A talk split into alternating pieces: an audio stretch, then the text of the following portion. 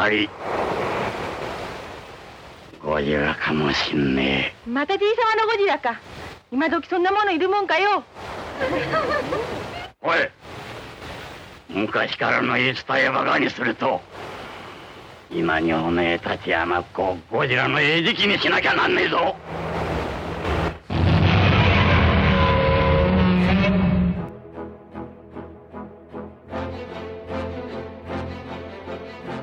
pessoas de cinzentos mares bravios. Eu sou o Daniel, o Ovo, e sejam bem-vindos ao segundo episódio de Estranha Ficção, o podcast em que um bando de leigos discute sobre ficção, ou não, estranha, ou não. Estamos aqui com. Das cavernas ocultas do fundo do Pacífico até a Tóquio moderna em chamas. Eu sou Fonzilla, o monstro gigante da bomba de hidrogênio. Aqui é a Gabriela, a princesa levada. Acordado por duas bombas atômicas e uma onda de radiação, eu sou o Martinelli, o horror das profundezas. Aqui é o Pedro, o demônio das galáxias, e o Godzilla só foi atacar as pessoas porque ele se encheu o saco do Bob Esponja. E nesse segundo episódio, então, nós vamos sair do mundo dos contos de Lovecraft e vamos para o mundo cinematográfico. Lançado em 1954, o filme Godzilla, ou como chamam em Portugal, O Monstro do Oceano Pacífico. Dirigido por Ishiro Honda, lançado em 3 de novembro de 1954.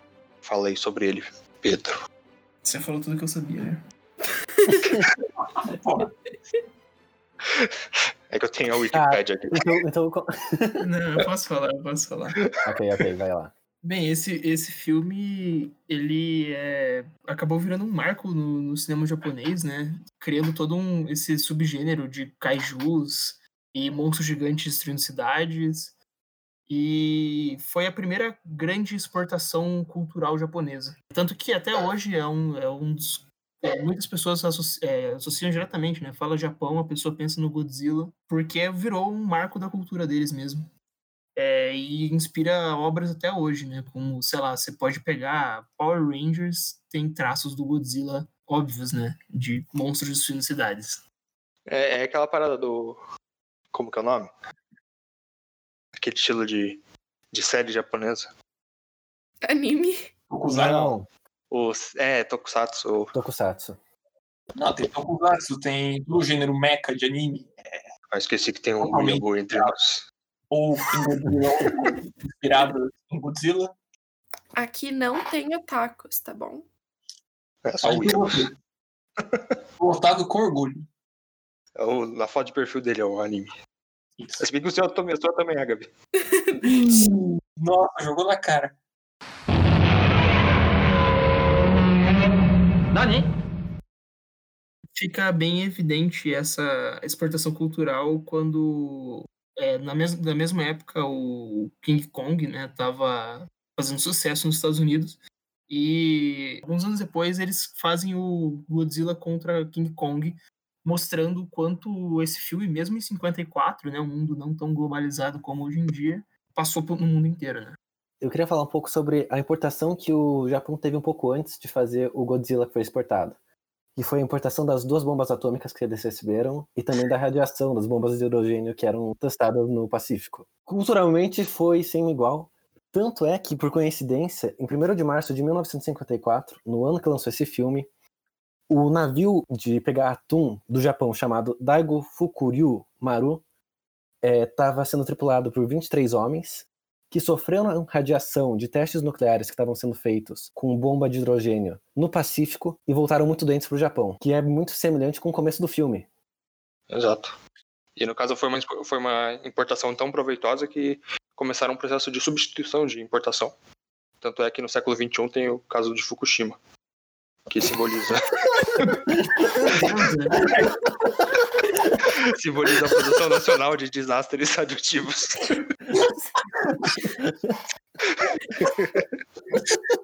Caralho, mano. Caralho. Well, that escalated quickly. O podcast vai ser cancelado antes mesmo de sair. o Gabriel começou. Não, mas é bem evidente mesmo no filme, no decorrer do filme, essa. É, acho que isso que é a coisa que mais me impacta nesse filme é você ver uma sociedade se reconstruindo depois do terror Isso. que é ser é, atacado por bombas nucleares, assim. Cara, a bomba atômica tá por trás do filme todo. Ele tá todo momento ali. Uhum, É, é toda a ideia, tipo, de crítica do filme, né? É- Tipo, Esse filme normalmente, várias vezes. Ele não é muito sutil quanto ele fez contra falar sobre a bomba. é, nada nesse filme é muito sutil, na verdade. Eu diria que o aspecto mais sutil se chama Oxygen, Oxygen Destroyer Bomb.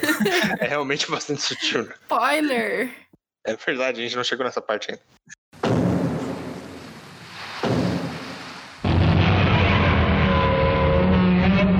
Nani?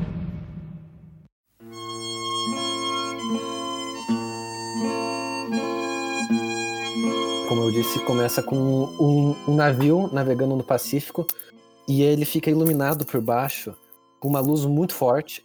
As pessoas se assustam e do nada a tela fica Derrubou clara. o violão dele. Porra, Dani, você o viu violino, ontem no o filme, não lembra? É, pois é, e não apenas vi ontem, como eu tive que ver umas 10 vezes essa cena pra conseguir sincronizar a legenda. Eu tive que atrasar mais de 21 mil milissegundos. Era uma guitarra. Isso, É, mano. na verdade era um violino. Mas Então. Na verdade, era uma flauta. na verdade era, era cenográfico. Depois não foi nem isso, né? Depois que afundou no meio do Oceano Pacífico.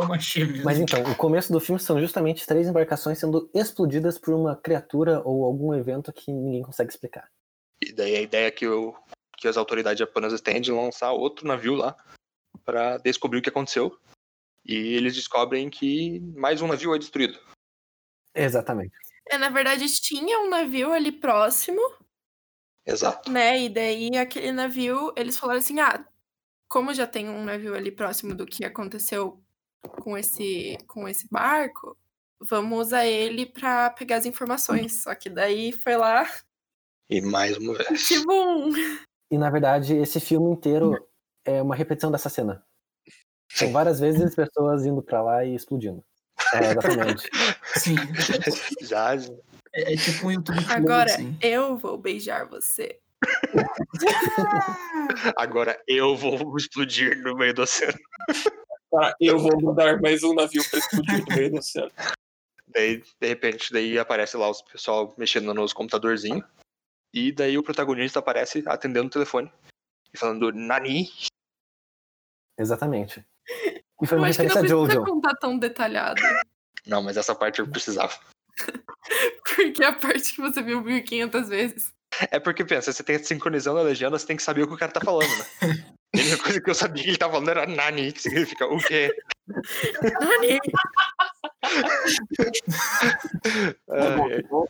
Pra quem não entendeu, o filme é japonês. Não, não, ele é, ele é ocidental, só que ele faz muitas referências a Jojo.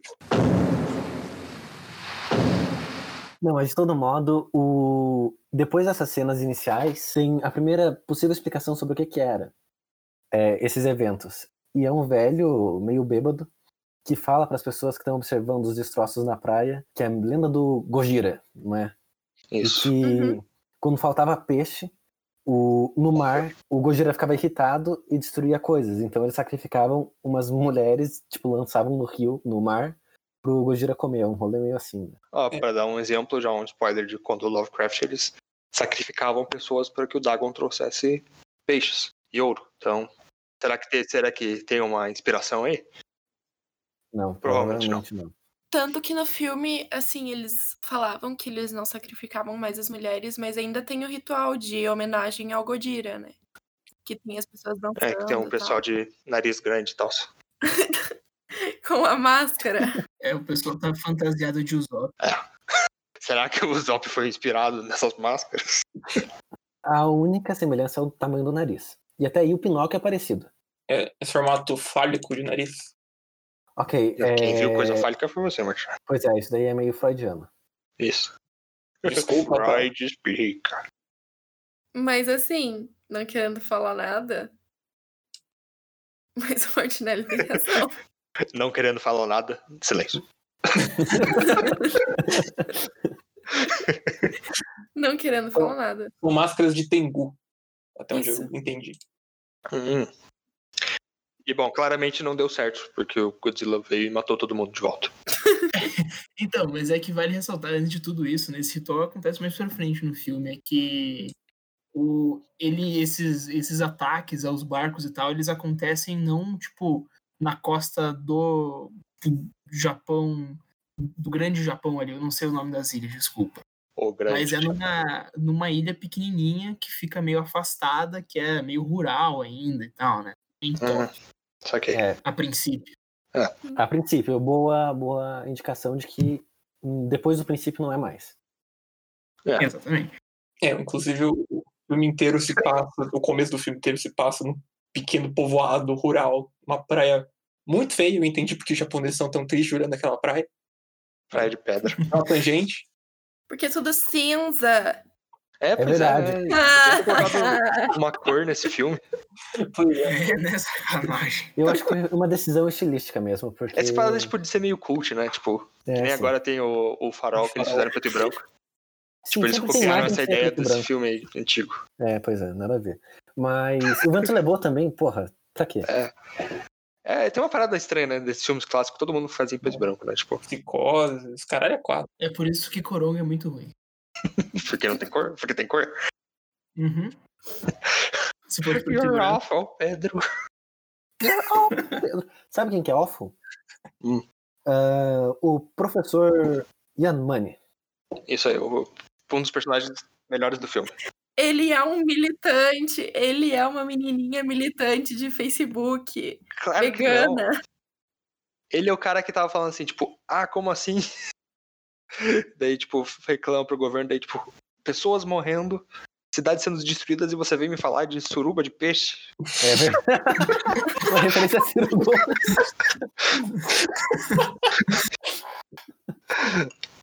Tá, não, vamos lá, os personagens. A história gira em torno de mais ou menos quatro, né? Quer dizer, cinco É, tem o protagonista, que é o cara que atende o telefone, O Gata, o gato é o nome dele. isso. É.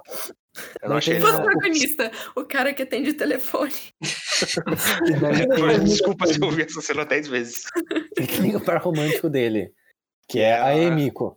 A única personagem feminina. Que também não faz muita coisa no filme. Faz menos ainda. Não, ela, ela, ela tem uma parte irrelevante no plot, mas, tipo, Não, ela, ela faz mais coisa que o protagonista. Ah, bom. Ela foi- Mas grande parte dela é só servir de ponte pra outro personagem. e é uma das melhores atrizes do filme também. É porque ela é a única que precisa atuar, né? Os outros só estão, tipo, Nani. Não, o professor, o professor é bom professor- também. É, o professor é muito bom. O bigode dele é muito bonito. Saudazinha do professor. Tá, e daí Sim. vamos falar do professor, então, que é o pai dessa Emiko, e o nome dele é Yamane. Ele é um paleontólogo que é chamado pelo governo pra tentar explicar Não, ele não é um paleontólogo, ele é um zoólogo. Um zoólogo, isso. É, isso mesmo. Não que E- faça tanto sentido. E daí tem outro cientista na, no, no grupo principal que se chama Serigawa e ele é um ser, um personagem misterioso. Ele usa um tapa-olho, tem uma, tem uma parte bem sutil no, pra demonstrar né, a personalidade do cientista, né, do zoólogo, pra mostrar como ele gosta de criaturas jurássicas, jurá- jurássicas. Vão no quarto dele e tem tipo uma, um esqueleto de um dinossauro enorme, assim, no canto. E, e outro momento muito importante de personagem que para mostrar como misterioso é o cientista, ele tem uma cena dele olhando pro horizonte com um tapa-olho e um óculos escuros por cima. Isso. Sim, nossa. Cara, e essa é a primeira vez que ele aparece. E eu fiquei, tipo, meu Deus do céu, o que, que é isso? O cara tem um tapa-olho. É, e só tipo, tem não tem não, nenhuma cara. explicação, né? Tipo, ele só aparece assim no meio daquela multidão olhando assim, tipo. É, Não, sim. apare- eles explicam, eles falam que é um amigo deles. Inclusive, esse- esse- essa cena, se não me engano, os caras estão indo com outro barco pra cima do Godzilla. Pra ver É, todo mundo. Ele, é quando eles estão É. segurando aquelas fitinhas, né? Na de verdade, é a expedição, é o corpo especial de expedição pra descobrir o que, que é que tá É, rolando. pra descobrir co- o que que destruiu a ilha e tal. É, eles não estão indo na- lá onde tava o Godzilla, eles estão indo pra ilha. Ah, tá. Faz Sim. É, inclusive, eles não morrem no meio do caminho por Tava motivos saindo de óbvios. Tóquio, inclusive, né? Oi? Que Sim, essa família fica em Tóquio. Sim, acho que sim. E, da- mas daí esse cientista aleatório, tipo, ele é amigo então da família do, do cientista não aleatório. Não, não, ele é amigo. De infância dos três. É, é mico. Isso, verdade. E ele Os virou, três são amigos de infância. ele virou cientista e perdeu o olho na guerra. Isso. Provavelmente É. jogando oxigênio no olho. Isso. E nesse momento ele se transforma no cientista de oxigênio. O Oxygen Destroyer. Não, mas daí então o filme começa, né? É, tipo, tem esses primeiros ataques do Godzilla. Eles vão pra ilha antes ou depois do Godzilla atacar a primeira vez? Eles vão depois, né? O Godzilla destrói a ilha, depois eles vão lá ver. É, sim. Mas, Mas eles... antes tem aquela cena do, da pessoa lá na casa, que é a casa destruída e, o- e o cara foge da Eu casa. acho essa cena fantástica. É, cara. eu gostei também. A, tipo, a forma como eles fazem a casa sendo destruída foi muito bem feita, sabe? Sim, e não só isso, mas você vê o, o horror inevitável, assim. Sim. Tipo, tem alguns momentos em que os efeitos de destruição são bem zoadinhos, sabe? Tipo, quando ele tem um carro capotando, que, tipo, Sim. claramente é tipo. Ah, Enfim. mas 54, né? Não dá pra É claro que tem, coisa. que tem que compreender que é de 54. Mas eu tô dizendo assim, comparado com essas cenas, tipo, essa da casa sendo destruída, tipo, é bem feita, tipo, muito mais bem feita, sabe? Essa é uma das cenas de destruição que eu acho que valiam a pena estar no filme mesmo. Mas tem outras que eu acho que elas são exageradas e desnecessárias. É, tipo, então, eu não sei, é porque é muito repetitivo, né? É que aquelas cenas depois, elas são. São meio tosconas mesmo e. eu- não, eu não- elas são meio repetitivas, eu concordo com isso. Sim. Sim, eu acho que essa cena daí é muito icônica e a final que acontece em Tóquio. Sim. Sim. É que eu acho que eles, eles têm muito que ficar passando isso só pra mostrar o horror do monstro, né? Tipo, ó, como ele é foda. Ainda mais pensar na época, tipo, né? Não tinha filme de monstro É. gigante destruindo coisa. Exatamente, não tinha muito como fazer isso senão mostrando o monstro quebrando coisas, Isso. ah, porque não tem efeitos especiais, né?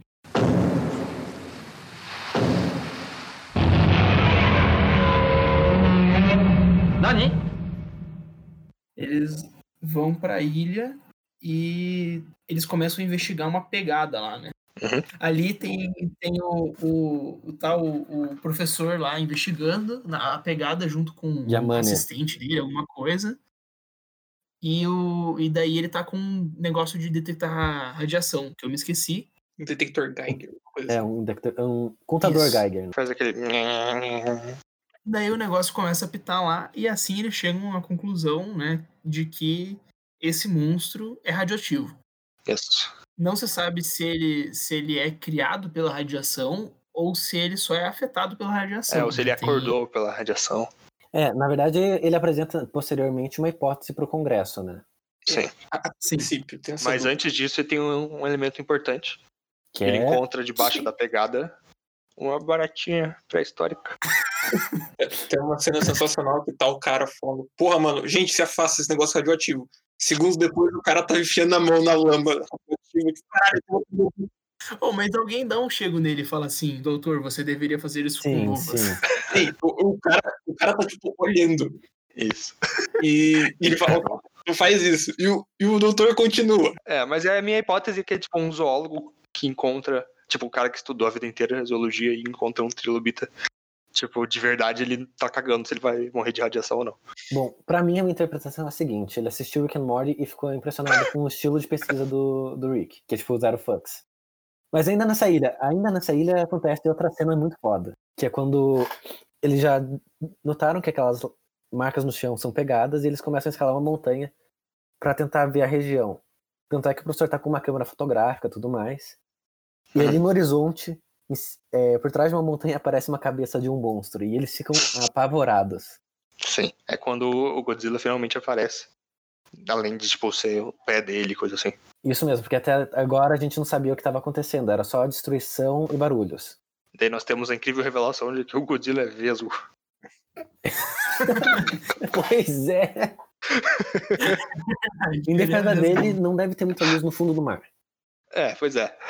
Os olhos dele provavelmente não devem servir pra nada. Mas, mas aí a gente começa a ter uma noção do tamanho real dele, não só pela pegada, mas tipo assim, cara, o bicho é maior do que uma montanha, tá ligado? Exatamente, até porque alguém grita: caramba, caramba, ele deve ter 50 metros.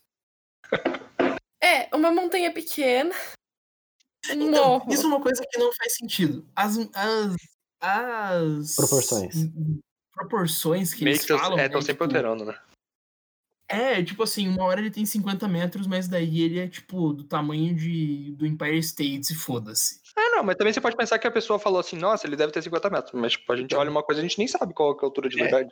É verdade, eu olho pro Dani e penso: caramba, 1,50.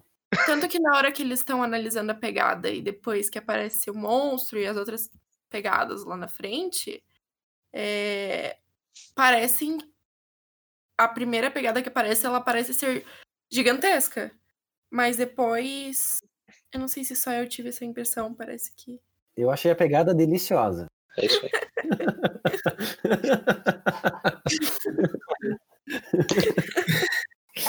Não, mas então, eu, o, mas o que eu mais me pasmo nessas proporções é que, tipo assim, nesse momento ele é maior do que uma montanha, certo? Uhum. No final do filme, ele é ligeiramente maior do que uma torre da Telepar.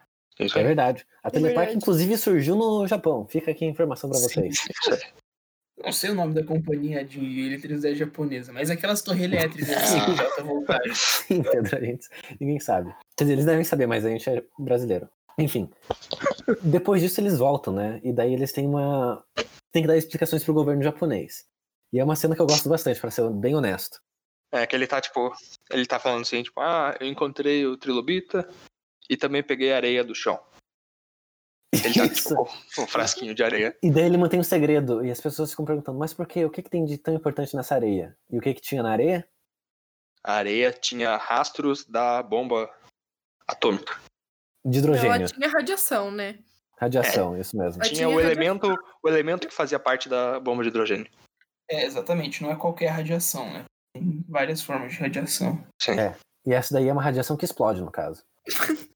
É sim, é isso mesmo, é assim que funciona, Gabriel. Não, mas falando sério, eu gosto muito dessa cena porque logo depois que ele faz toda essa explicação, tem um pequeno debate entre um político homem falando sobre os problemas de liberar para o público essa informação e umas mulheres, que eu não sei se elas são parlamentares também, devem ser, falando que a- se, a se aquilo é verdade, o público deveria saber. E eles ficam discutindo isso durante um Sim. tempo. É verdade. Ao meu ver, era o público, porque Japão, 1954, não sei se teriam mulheres no É, pois parlamento. é. Acho que Japão 2020 também, não sei se tem. Eu, na hora que eu vi, eu achei que eram as mesmas mulheres do começo que tinham perdido os, os maridos no primeiro naufrágio, ou nos primeiros naufrágios. Eu acho que essa cena do, do cientista no parlamento perdeu, acho uma chance muito boa de fazer um alívio cômico. Em que ele devia pegar o frasco de negócio, não dizer o que, que é. Daí ele tira um pouquinho, e daí fala pra pessoa colocar na boca. Daí a pessoa coloca na boca dele e fala, tem radiação, daí a pessoa, ah, como assim? Achei que você ia falar pra cheirar. Tira do potinho, dá um cheiro. Daí a pessoa começa a tirar dele e dá um tapa. Esse doutor. Daí, nesse, nesse momento, tem a maior exposição é, científica acerca do Godzilla, que ele fala aqui. Provavelmente é um monstro do Jurássico, então não é um monstro, né? É um, só um animal gigante.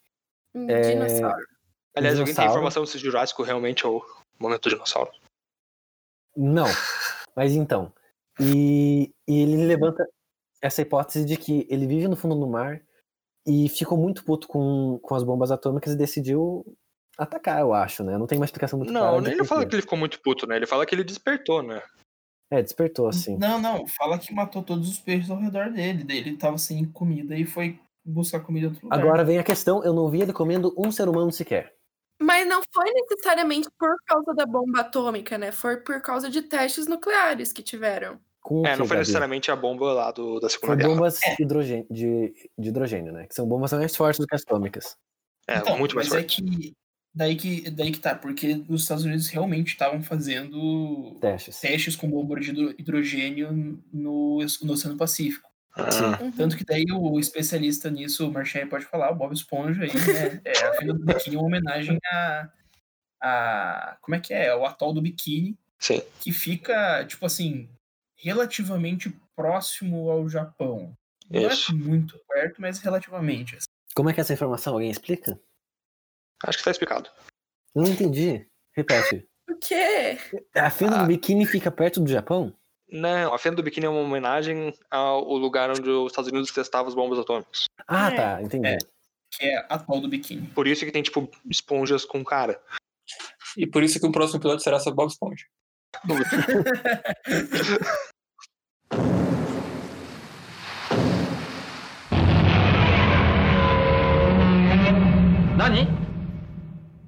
Mas como a gente tava dizendo, né? Tipo, eles estavam discutindo no parlamento. Isso, acerca de liberar ou não essas informações. É. E Mas tem uma parte antes que eles falam uma coisa assim de que, tipo, ah, se, se a gente espalhar isso pro mundo, vão. Isso vai atrapalhar as relações internacionais, coisa assim, não tem? É, tem toda uma discussão Sim. geopolítica acerca disso. Sim. Tipo, vale mais a pena salvar vidas ou a economia? É, É, é só ficção, né, velho? Só na ficção. Estranha a realidade, não é mesmo, gente? tá, então. Daí, se eu não me engano, vocês podem me corrigir, a próxima cena são manchetes de jornal. Isso. Que não, que não, deu pra tinha entender legenda. nada porque não tinha legenda. É, algumas manchetes em jornal. Não, as manchetes estavam dizendo basicamente: é, monstro gigante ataca Japão, coisas do gênero. É, que Sim. previsível. E- Então, o, o que é meio idiota dessa discussão toda que eles estavam tendo no parlamento é que, tipo assim, meio que não tem como vocês esconder das pessoas a porra de um monstro gigante que ataca aleatoriamente, né? É, não, eles podiam falar que eles estavam fazendo testes atômicos nas cidades. Caralho. Vai bem pior do que. Pra impedir que a gente acorde monstros marítimos, nós vamos começar a testar nas cidades. Acho que depois disso o Godzilla aparece de volta e destrói outra cidade, porque meio que isso É, acontece sim. um monte de vezes. É tipo a transição do filme de uma cena pra outra é o Godzilla destruindo cidades. Não é aí que ele começa a ir. Ele se aproxima de Tóquio? Não, não. Nesse momento, a garota vai no laboratório do cara do tapa Não, eu acho que antes disso tá começa a ter mais uma discussão frente. sobre como conter o Godzilla, né? Ah, sim, tem. É justamente isso. É, É. vamos colocar uns soldados com rifle, isso deve ajudar. Na verdade, eles criam um grande plano que é fazer o seguinte: Ah, não, torres frente. elétricas. Ah, é? Perdão, então. Sim. Isso depois. Primeiro, primeiro eles estão é tentando, tipo, de um jeito bem tosco e não conseguem. Porque daí o, o professor ele começa a ficar bolado porque ele não quer matar o Godzilla. Sim. Daí Ah, ele sim. fica puto com a galera que quer matar o Godzilla porque ele é um vegano humanitário. Então, eu acho que a questão aqui é muito semelhante ao Trolley Problem. Só que ao invés de um, um carrinho, é um monstro gigante. É, vale a Eu pena estudar. Alô, é que- Luísa Mel. É que, é que vocês têm que não ver só por um ponto de vista objetivo, assim, É, né? pois é, né? ah, Pô, Você tem que eh, ver que, tipo, ah, ele tá simbolizando alguma coisa ali no filme, né? é, Tem tá tentando- Calma. Tem um negócio também de que ele sobreviveu a toda essa radiação. Tipo, o cara tá. Como que ele sobreviveu a tanta radiação? A É, ele. primeiro ele fala, tipo, não, não tem como matar ele, porque se ele sobreviveu a bomba atômica, como que a gente vai matar ele? Mas, daí, mas é o que eu quero dizer é que, tipo, o cara é todo o, o conflito ali do. Ah, mas será que a humanidade vale a pena mesmo? É, olha só. Pra mim, ele passa muito essa vibe no filme. Tipo assim. Não só de, ah, temos que salvar. o- do ponto de vista científico também é legal, assim, tipo, ah, pô, a gente tem que analisar um monstro em vez de ficar só pensando em guerra e destruição. Uhum. Mas, eu- Mas também do, do quanto a, a humanidade tem um ego inflado a achar que é mais importante do que esse monstro antigaço. se eu fosse um personagem nessa, nessa história e pudesse conversar com o professor, eu ia perguntar pra ele: Como é que você vai estudar a capacidade radioativa do monstro se ele tenta matar você enquanto você faz isso? É muito mais fácil matar o bicho, cortar a pele dele e ver o que, que tava ali, né? Tem um negócio que, tipo, eles também não sabem, tipo assim, o monstro, não- eles não sabem se o monstro tá fazendo aquilo ali por mal ou só porque ele quer comida, né? Então, na verdade, essa é uma discussão, né? Porque em nenhum momento dá pra, ele, dá pra ver ele fazendo alguma coisa que não seja simplesmente destruir tudo, tá ligado? Não parece É. que ele tem algum objetivo fazendo aquela porra. Então, isso daí eu acho que parece um pouco a ideia, tipo, da bomba atômica. É um negócio muito forte, muito inevitável e ninguém entendeu o motivo. E tá ali destruindo todo mundo e ninguém entende por quê. E não tem nada co- como. Não tem como derrotar esse negócio. A não ser pelo jeito com outra bomba atômica, sabe? Talvez o Godzilla tava pensando assim, hum, cadê peixinho? Cadê peixinho? Vou quebrar Não, essa o torre aqui. Godzilla, desde o início do filme, é uma grande analogia à bomba atômica. Sim, Eu isso acho curioso já, que- já definiu. Que a vitória do Japão contra a bomba atômica foi com o Oxygen Destroyer.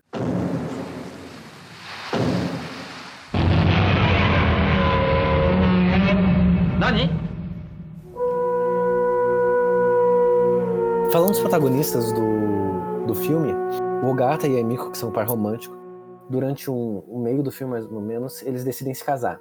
Que por sinal é um par romântico muito mal desenvolvido, né? É, exatamente, eles não, não demonstram muito carinho. Eles, inclusive, se chamam pelo sobrenome. Vai entender o Japão. É esse Enfim. japonês. É, e Quando eles decidem se casar, a Emiko fala que precisa conversar com o Serigawa, que é o amigo de infância deles, que perdeu um olho na guerra e viu eles partirem naquele navio indo para a Ilha Menor. E E fica a dúvida se Serigawa é uma, é uma homenagem a Serigueijo. exatamente. E daí ela vai lá conversar com esse cientista amigo deles.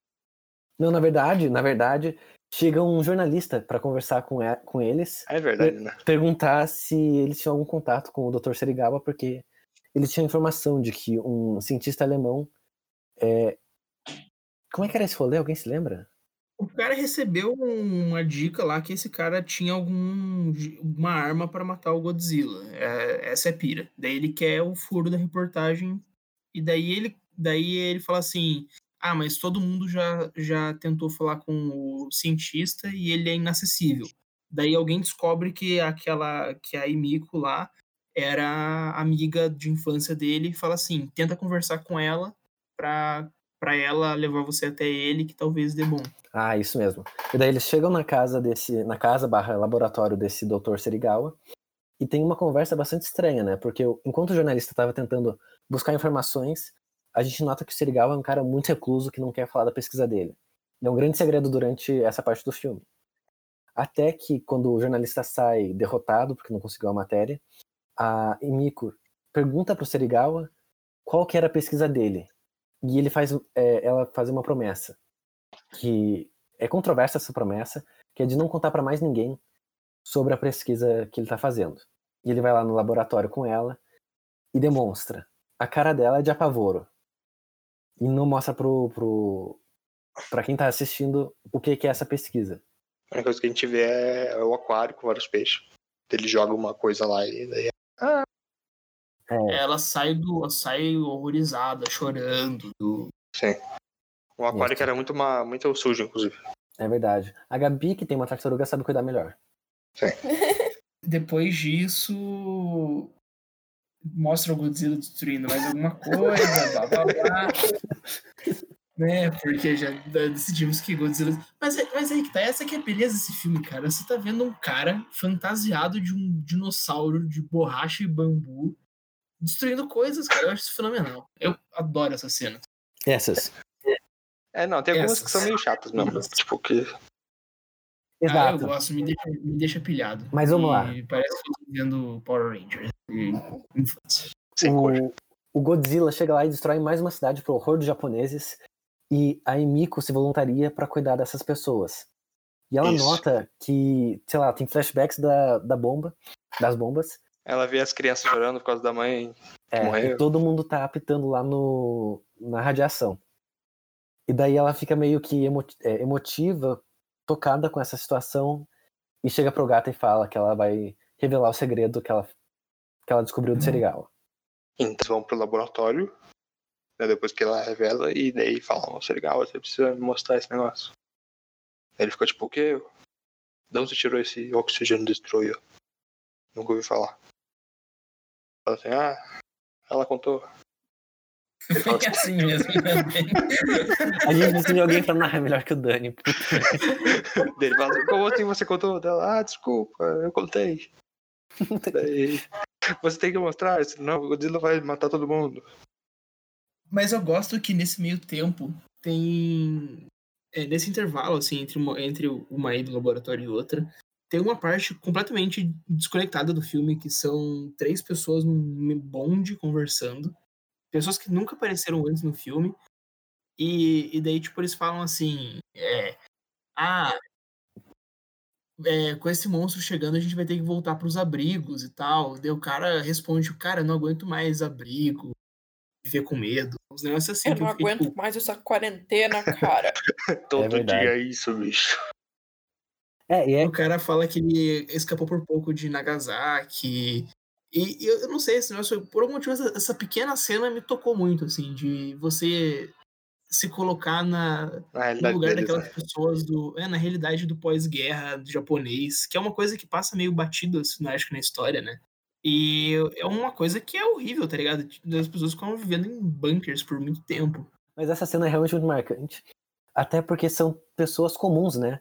E a gente nota que nem tão perto da cidade, que foram destruídas e tudo mais, mas esse trauma repercute na cultura japonesa e como não tinha como demonstrar pessoas morrendo com a maquete, né? Eu acho que essa cena foi muito representativa do pavor que elas estavam sentindo de modo generalizado no Japão. Uhum. Sim. Daí eles começam a planejar o ataque, né? É, o Godzilla tá chegando nas cidades e cada vez ele tá mais perto de Tóquio.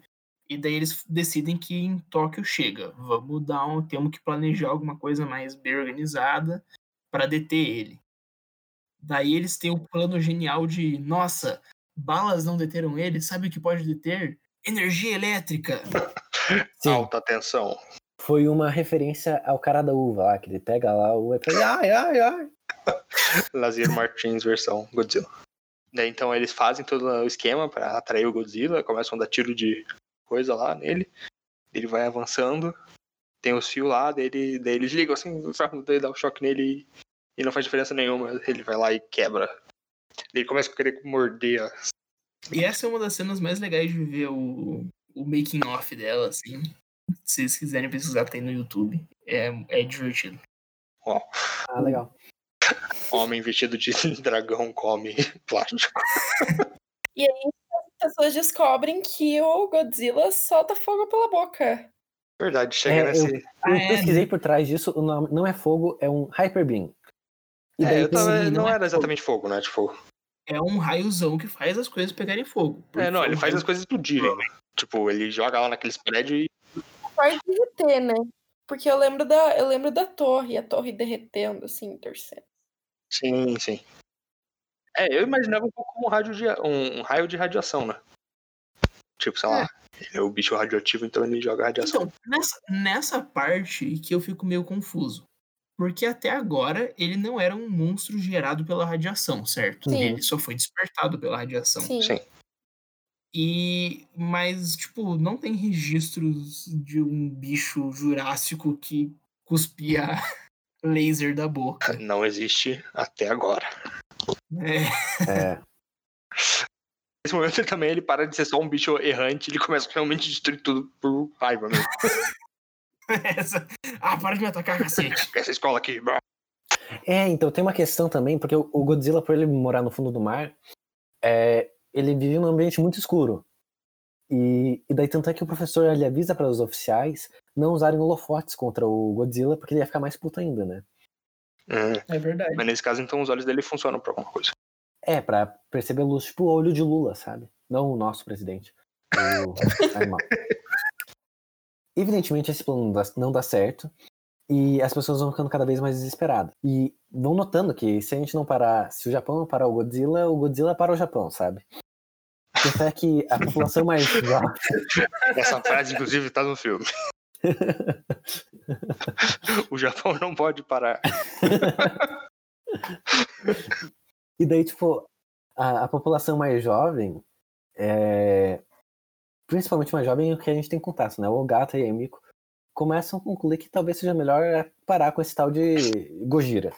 E eles vão conversar com o, com o cientista Yamane. Ele chegou à incrível conclusão, tá na hora de acabar com isso. Já foi longe demais. Enquanto tava destruindo o vilarejo, tudo bem, agora toque não.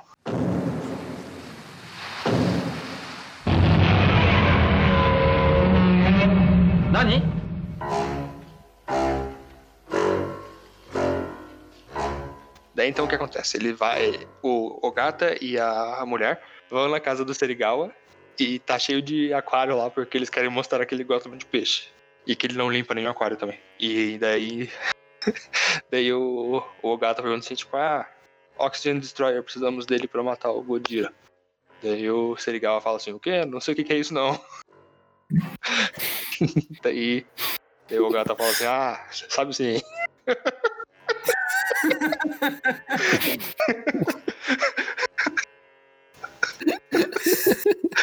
Daí a mulher ela fala assim, ah, eu contei, desculpa. Daí, daí não. Vamos embora daqui, eu não vou mostrar nada. Sobe daqui, sobe daqui. Daí o, o gato pega no braço dele e fala assim, não, cara, tá na hora de resolver o problema. Você precisa, precisa ver as coisas sério.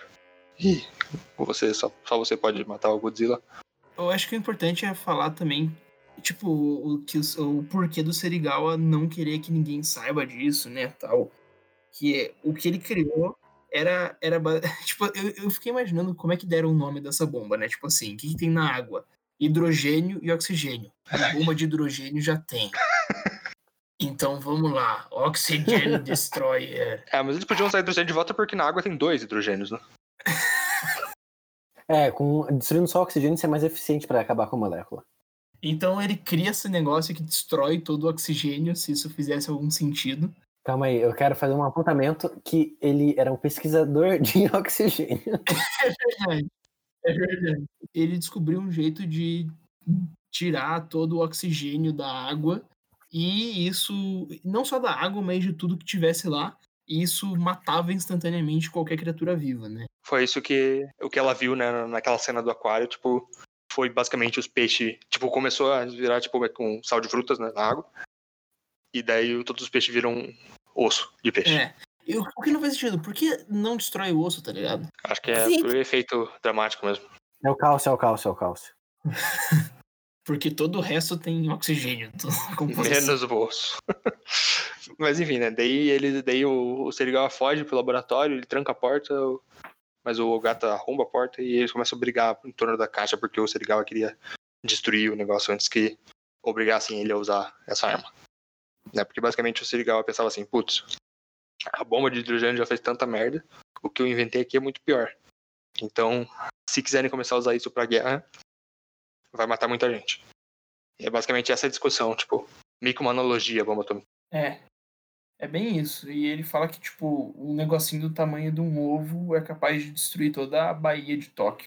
Isso. Então é um poder enorme de destruição. E, obviamente, acaba sendo o último, o último recurso deles na luta contra o Godzilla. Né? É, deve ter meio que a virada do personagem, né? Que ele derruba o cara no chão, o cara sangra a testa dele e percebe assim, putz, agora eu entendi que realmente precisamos matar o Godzilla.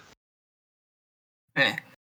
O, daí ele, ele- Mas antes, né? de- de- ele concorda, mas ele destrói toda a pesquisa dele antes de qualquer outra coisa. E fica só com o último protótipo que ele tinha lá. Sim. Então é um all-in naquela bolinha lá. Se não der certo, ferrou. Sim, eu queria só destacar um rolê. É que o Serigawa, ele tem uma compreensão muito boa sobre o que, que aconteceria se ele se ele usasse o Oxygen Destroyer e as pessoas ficassem sabendo disso. Porque ele tem medo que mesmo destruindo a pesquisa, torturassem ele a ponto dele contar como é que funciona. E eu acho que isso é uma prévia da, da última decisão dele. Então, filme. antes disso, começam a organizar as coisas, né? Ele pega, tipo, o ovo lá que é capaz de destruir a Baía de Tóquio. Inclusive não é o seu ovo, É, né? não sou Não é eu. O ovo É é, o é Oxygen Oxygen Destroyer. Destroyer. Eu bem que queria ter participado do filme, mas eu rejeitei porque o cachê era muito baixo. O cara não perdoa. tá? Sim, era em É, é. em é uma mata e a baixa. autoria é né? melhor do que a maioria dos atores ali. Como eu demonstrei nesse episódio. Mas então eles criam o plano de destruição do Godzilla, né? A cartada final. Isso. O, E no último ato do filme, eles vão. O Godzilla. Eles sabem onde o Godzilla tá tirando uma soneca.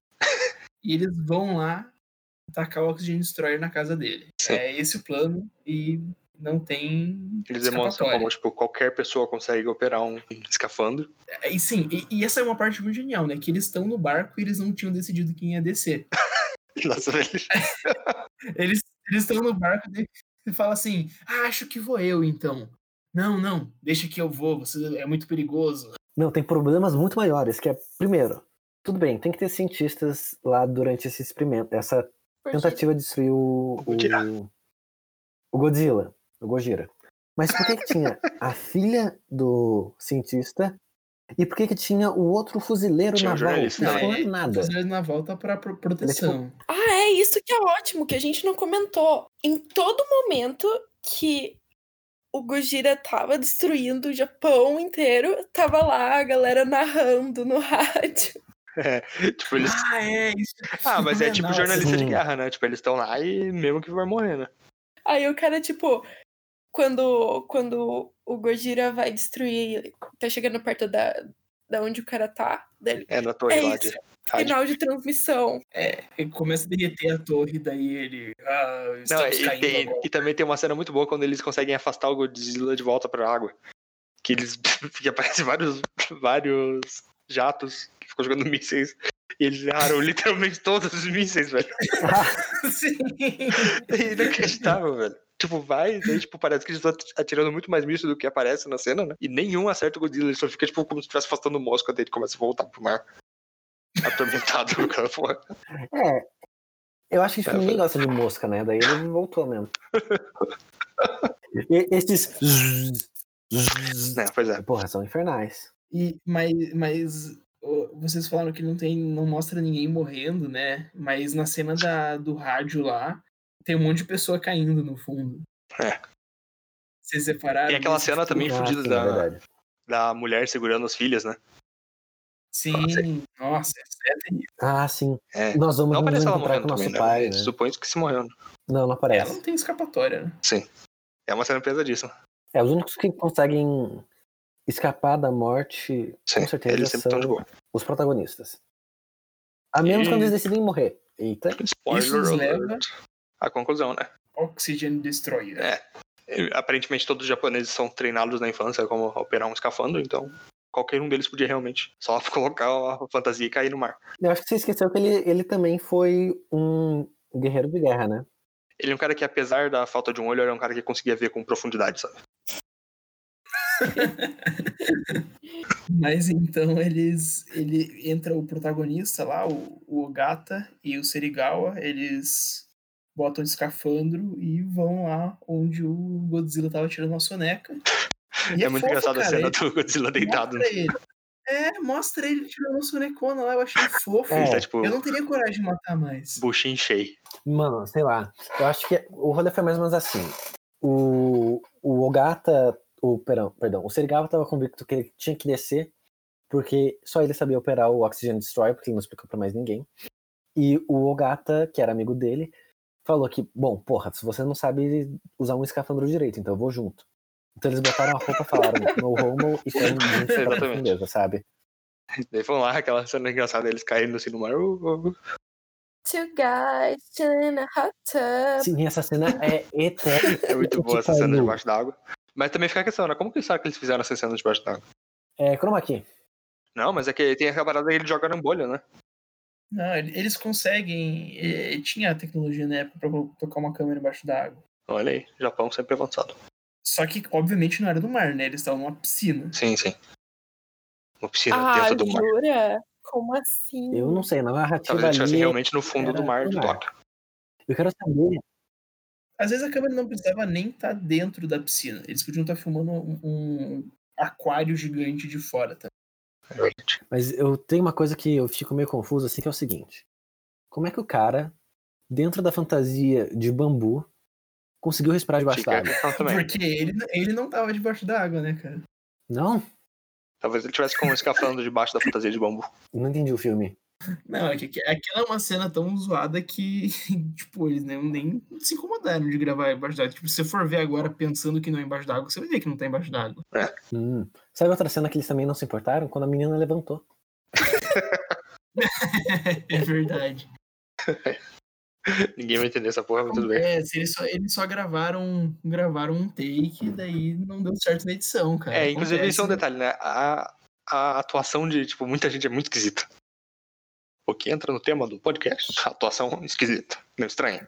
Desculpa. É, enfim, né? No final, eles conseguem, chegam lá onde o Godzilla tava tirando a soneca dele, botam a, o Oxygen Destroyer, ativam, e daí o, o, o Ogata sobe, né? Volta pro navio, Uhum. e daí lá ele descobre que o Serigal ainda não subiu. Ele começa a se perguntar por quê e tal, daí manda trazer, puxar ele de volta. Só que, muito perspicaz, o Serigawa, que já sabia que queria ficar lá embaixo mesmo, né? Não queria voltar para não ter esse risco de torturarem, que nem o Gabriel falou. Uhum. É, ele levou uma faquinha guinso lá dentro do escafandro e conseguiu cortar todos os cabos que estavam prendendo ele. O que mostra que realmente, provavelmente, é um material muito precário. Ah, qualquer um que duvide que a faca era guinso vai lembrar que o filme é no Japão. É, pois é. Sim, todas as facas lá são guinso. obviamente. E daí mostra o, o Godzilla sendo destruído? é- Mostra, mostra. não? Ele, tipo, ele Mostra. aparece ele assim em cima. Ele apare... ah, tipo, a parte dele vai pra cima da água. Daí começa a vir todas aquelas bolhas e ele começa assim. Ah, Ah, é, começa a ter os gritinhos dele, né? É verdade. Daí ele. A Gabi sabe imitar. lá. Exatamente. Bom, de qualquer forma, daí aparece o esqueletinho do, do Godzilla no fundo do oceano. O que faz, fica a questão, né? Tipo, o cara do escafandro provavelmente também virou esqueleto, né? Sim, E, sim. tipo, além disso, todos os peixes da Baía de Tóquio. Então, mas é que ele levou um negócio numa proporção menor, né? Assim, ele jogou uma pedrinha dentro do aquário e matou todos os peixes. Sim, mas ele levou um negócio controlado. Ele sabia o quanto que ele queria matar. Tipo, ele levou uma pedrinha que era o suficiente pra matar o Godzilla, ele ali, um raio de, É, era tipo um um, raio de, um ovo de 10 metros, é que tava dentro de um, de um de cilindro. um Recipiente. tubão, né? Um receptáculo. Isso. E com certeza matou pelo menos um peixe inocente. Não, com certeza peixes morreram, mas peixes morreram pra salvar outros E provavelmente foi isso que pode. deixou o zoólogo olhando pra baixo triste. Eu queria só apontar uma coisa que eu não sei se vocês notaram, mas é uma crítica ferrenha à cultura norte-americana. Porque o nome da arma de destruição em massa, em inglês, Oxygen Destroyer. Pode ser É que verdade. seja pensado justamente nisso. É, pois é. Fica aqui a reflexão. E voltando então. Acabou o filme. Não, não, antes daí o... eles fazem uma saudação lá pro cara que morreu. Nazista. Fazem lá um assim, ah, morreu. Que pena. Eles tocam a musiquinha Ah, do sim. chão lá e fazem um meme. Eles falam assim, ó. Serigawa foi. um- É, Eu, eu não vou esquecer dessa cena, porque o Serigawa, até esse ponto do filme, ele era um cientista meio desconhecido, né? Uhum. Porque ele não divulgava a pesquisa. E daí, quando ele morre, um dos jornalistas grita pro rádio: o maior cientista do século. Isso. É verdade. E, é, e ficou, é, um cientista suicida. Então, cientistas, se matem. Não, what the fuck. Gabriel contra a ciência aí. mano. Não, só Vixe. se matem depois de fazer o máximo que vocês conseguirem. E destruir verdade. tudo que vocês fizeram. Até porque tem que girar a, economia da ciência. Não. Assim, se você fizer uma arma de destruição em massa, sinceramente, O Gabriel não gosta do, do cara lá da bomba atômica, esqueci o nome dele. é lona gay. Einstein. Enola gay. Não, Caraca, é é, o é o cara que faz aquela frase lá, eu virei morte, É, Ah, Become sim. Death. É. O Destroy. Não, destruidor de como mundos, é? acho. I became death, destroyer of death. Ele tem Bigma. É o Eisenhower. Oppenheimer. Oppenheimer. Oppenheimer. Oppenheimer. Eisenhower. Eisenhower foi o presidente. Oppenheimer. Mesmo.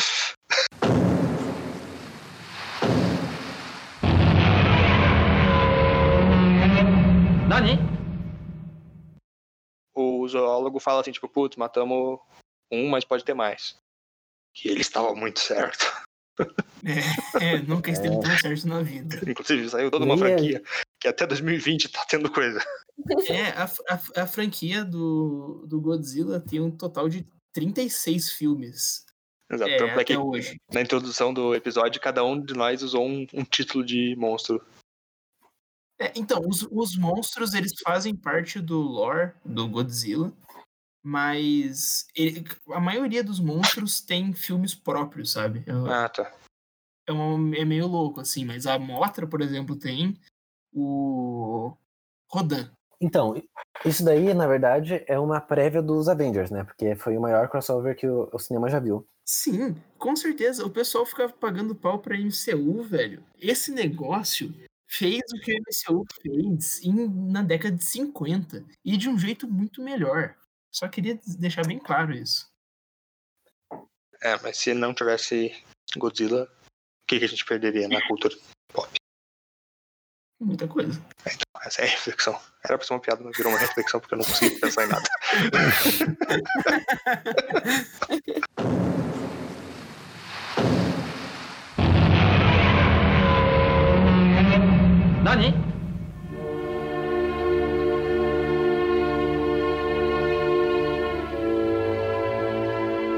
Certo, então, conclusões sobre o filme. Vamos começar então pelo Gabriel. Qual que é a sua opinião sobre o filme? Ainda não é nota, só o que, que, que você achou? Você gostou do filme? Falei. Um retrato do Japão pós-guerra. Armas nucleares, monstros, terror e medo. O filme de Godzilla de 1954 é uma grande pintura sobre o psicológico daquela nação e dos medos que por muito permearam o imaginário de cada um dos japoneses envolvendo a radiação e bombas. Isso aí. Isso não foi sua opinião. Tipo, você gostou? Literalmente o oposto de opinião. É, O Gabriel faz uma análise crítica e foda-se. Bom, já que, é da pra, já que é pra dar informação, então, em 1954 foi o ano que Getúlio Vargas se suicidou. e um ano antes foi o ano que o Stalin morreu. Ok, então vou recomeçar. Não, não, não. Agora é. Agora, Agora é já isso. tá rolando, cara. ok. Tá, então nesse sentido eu, eu gostei muito do, do filme. Achei um filme merda. Você não gostou do fim? É, eu não gostei. Eu gostei do meio do filme, porque levantou alguns debates interessantes. A parte do, do, do zoólogo no Congresso é legal. Isso é a legal parte mesmo. no metrô com os três personagens conversando dos temores que eles têm com relação ao Godzilla e entrar num bunker de novo é muito legal. Mas tem algumas inconsistências que, tipo, sei lá, me tiraram do filme. Principalmente no final, com a parte do- dos personagens nada a ver participando do plano pra acabar com o Godzilla, sem nenhum chefe de governo ali pra dar as ordens É, ou do exército. Outra parte que eu não gostei também foi do romance da Emiko do Ogata. Principalmente da parte do Ogata, porque ele é um personagem Não, meio totalmente né, vazio. Não tem nada dele. vazio. Mas pontos de estilo e personalidade pro Serigawa, que tem o maior dilema, que acaba se matando no final, e pro professor, Yamane. Então esse filme aqui eu, eu gostei médio. Gabi, o que, que você achou do filme? Ah, assim, pra mim é meio complicado, que eu ainda tenho um pouco de preconceito com filme antigo. Então, não posso falar que eu gosto nem, nem desgosto. Mas. Na sua família você não permite. Até tenho amigos que são filmes antigos. Mas. Eu não sei. Tem algumas coisas que é difícil levar a sério. Por causa. Até por, pelo comparativo da, da tecnologia. Então, às vezes eu vou lá e solto uma risadinha. É, tipo, O, o olho do Godzilla é uma parada que não dava pra levar a sério nunca. Sim, porque era. tipo, tava lá aquele monstrão enorme, gigante, e daí tava aquele olho de cachorrinho, sabe? É. Cara de besta, sabe? Tipo, é. Aham. Mas, assim, eu gostei médio também, porque é aquele negócio, eu não, eu não consigo dizer que eu gosto nem desgosto. Acho que um pouco por causa desse meu preconceito. talvez seja um preconceito que a gente desenvolva. Quer dizer, que a gente resolva. Desconstrua. Desconstrua nos próximos, próximos filmes. Mas a gente veja mais filmes ruins e conclusão de que realmente são ruins. Mas então, Pedro, qual que é a sua opinião? Ah, cara, eu. Eu, quando fui assistir um filme, eu achei que ia ser só um filme de monstro, assim como os atuais são, né? Esses americanos, que. É, para mim, esses filmes são meio vazios. Eu fui assistir com essa, tendo essa impressão só por curiosidade mesmo, porque, porque eu tenho muita curiosidade desse universo gigantesco, né? E eu me surpreendi, cara. Eu fui me surpreendido com um filme muito maior do que um filme de monstro, um, um retrato do- de uma sociedade. Eu achei impressionante. E comparado com os filmes da época, assim, foi muito fácil de ver ele, sabe? É, Foi um filme que passou muito rápido pra ver. Não tinha. Por mais que as atuações fossem ruins, não tinha aquele. eh, Não era aquela filmagem meio travada do, do cinema da década de 50, assim. Eu acho que é um cinema que funcionou e que, cara, ele criou um gênero novo que repercutiu mundialmente. E eu, eu acho esse filme fantástico. Assim, dos filmes japoneses que eu já vi até hoje, acho que ele tá num top 5, assim, fácil. Caraca. Eu, eu, eu realmente fiquei muito impressionado com o filme. Eu, eu, gosto, eu gosto muito dele. Entendi. Quer dizer que você não gostou de Dagon, mas você gostou de um filme que é basicamente igual ao Dagon. Nossa, se Dagon fosse metade do que esse filme, eu tinha. Eu não falava que era desperdício de tempo. Tá bom, tá bom. Bom, eu discordo um pouco de que é- foi um filme fácil de ver. Tipo, teve muitas partes que foram bem maçantes, principalmente quando algumas partes que ficavam demorando muito na destruição da cidade enfim. Algumas coisas que demoravam pra se desenvolver, mas claro, uma parada do cinema antigo, não tem muito como resolver. É, eu falei isso comparado com outros filmes da época, né? Quando você vai É, comparar com um filme de 2019, 2020, daí realmente ele é travadão. É, bom, mas a minha opinião é que, tipo, realmente, tipo, tem coisas muito da hora que o filme apresenta. E, tipo, essas discussões e, tipo, algumas construções de cenário e, tipo, de destruição, tipo, são coisas que eram, que, tipo, foram até muito mais bem feitas do que eu imaginei que seriam. Apesar de outras coisas serem tão mal feitas como eu achei que seria. E eu tava achando meio chato, mas daí quando chegou no final, eu- foi meio que, tipo, um... Eu meio que consegui acordar um pouco mais pra, tipo, questões do filme. Tipo, eu achei muito da hora o final di- diferente do Gabriel, tipo, apesar de tipo ter todas essas inconsistências, claro, mas é, tipo a cena do cara tipo indo lá e tipo depois cortando a corda e tal, e as pessoas vendo ele morrer e tal, sei lá o quê. Foi uma parte que eu achei da hora também e meio que tipo ajudou a meio que levantar um pouco o resto, sabe? Então eu vou seguir seguir meus companheiros de bancada e falar que foi gostei médio. Ah, legal. É, só uma, uma advertência aqui pra quem tá vendo esse podcast ouvindo. Tem spoiler, tá? É, se você tiver se você tiver ouvido e achar que não que tem mais coisa pra descobrir, não tem. Tipo, a gente falou tudo mesmo. É, o filme acaba aí mesmo. Quer dizer, Não, vai ter alguma coisa que a gente pulou. Tem algumas cenas que a gente não falou muito bem, tipo, os carros de brinquedo virando e tal.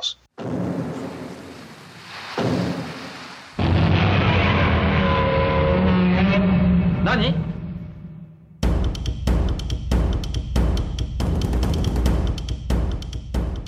E agora vamos para as notas. Pedro, qual que é a sua nota de 0 a 10 para Godira 1954? Pela criação da melhor profissão de todos os tempos, que é se vestir de dinossauro e destruir maquetes, eu dou um 8,5 pra Godzilla. Realmente. Caramba. Gabi, qual que é a sua nota de 0 a 10 para Godira? É, eu acho que seis e meio. Acho que seis e meio. Gabriel, qual que é a sua nota? Bom, Godzilla 1954 ganha 6 pessoas levantando duas vezes de 10. Isso quer dizer que são 12? Não, Sim, dizer que são 12. seis pessoas, O Gabriel deu 12, isso que importa. não, eu dei 6. A minha nota final para Godira, ou o monstro do Pacífico, eu vou dar 6,75. Tá fazendo a média? É 6.93. 6.94. E a média no IMDB, 7.6 de 10. A gente, com cada episódio, a gente chega mais perto de ser um público padrão. Não, mas está abaixo porque vocês têm um péssimo gosto. Ah, falou o cara que deu Ah, 4 tá. pra Dagon. Caraca, Dagon merecia 2, eu dei um 4 porque eu fui generoso. Então abaixo minha nota pra 3. Bom, então a gente vai chegar à conclusão, mas eu acho que, já que pra meio como fazer mais sentido o nome do podcast, eu proponho a gente discutir o quão estranho é esse filme. É uma boa. Nota de estranho? Não, não. Não Uma precisa ter nota. estranheza.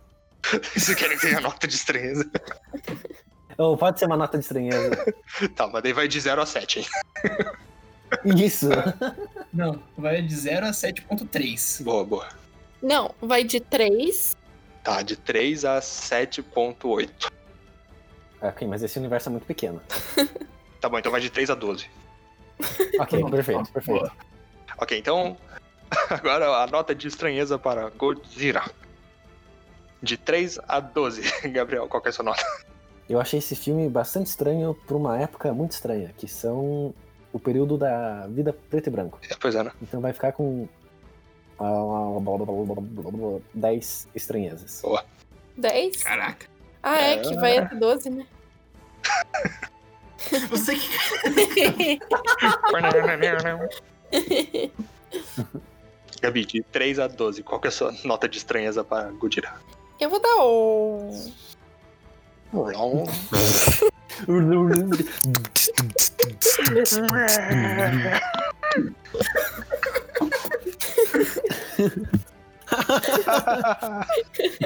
Ai, ai, ai. Qual que é a nota, Gabi? Eu. Pedro, sua nota de 3 a 12. Vai lá, Gabi, rápido. Eu vou dar. Oito e meio. Pedro, de 3 a 12, qual que é a sua nota de estranheza para Godzilla? De volta. Não, para Star Wars. A minha nota de estranheza para Godira é. Deixa eu ver. Por, um, por ter um cara de tapa-olho de óculos escuros e uma fantasia meio zoada, um 9. Eu, sem nenhuma explicação, dou 9,5. Achei estranha essa nota aí. Tá bom? 9 e 3. Ok, muito melhor. Faz a média aí e vê no site de estranheza. 9.2 de estranheza. Boa. Nani?